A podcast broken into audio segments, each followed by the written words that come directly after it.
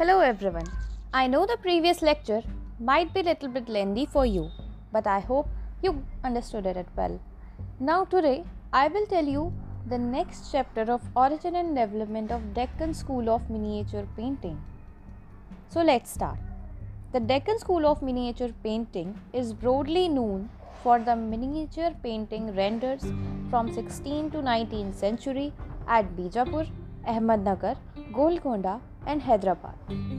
Actually, the Deccan miniatures are the mixture of Deccan culture and Islamic art of Iran, Persia, and Turkey due to the depletion and development of different empires. First, you should know that the middle southern part of India is called the Deccan region. Initially, in the southern part of Vindhya mountain, Vijayanagar was an independent Hindu empire. In this empire, the art flourished according to Indian culture and tradition. The murals made in Virupaksha temple at Hampi and Veerbhadra temple at Lepakshi represents the episode from Ramayana and Mahabharata, which reflects the artistic heritage of Vijayanagar Empire. The Vijayanagar Empire was defeated by Bahmani rulers in the Battle of Talikota by their collective efforts.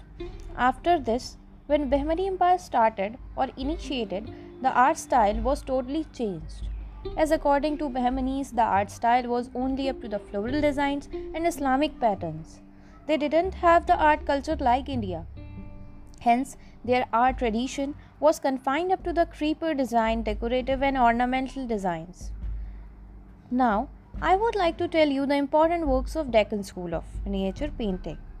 Some of the earliest surviving paintings are the 12 illustrations of the manuscript of Tarif Hussaini Shah, an epic style poem on the life of Sultan Hussain Nizam Shah I of Ahmednagar, who was the leader of Deccan alliance that defeated Vijayanagar Empire. There are 400 to 800 illustrations in the manuscript of Bijapur, Nazm ul Ulm.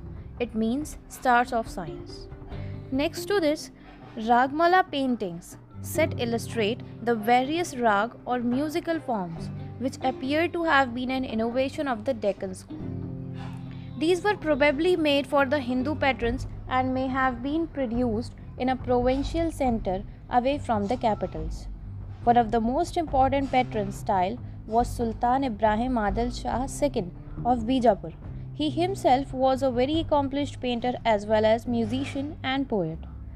So, students, I only mean to say that at the time of Vijayanagar Empire, the art style was developing according to tra- traditional Indian culture. But this was happening only in Vijayanagar Empire.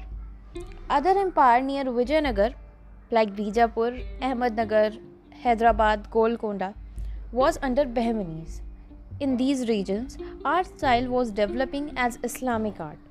The art style of Vijayanagar was also affected but when the Bahmani Empire declined, or you can understood like it a downfall of art during Bahmanis.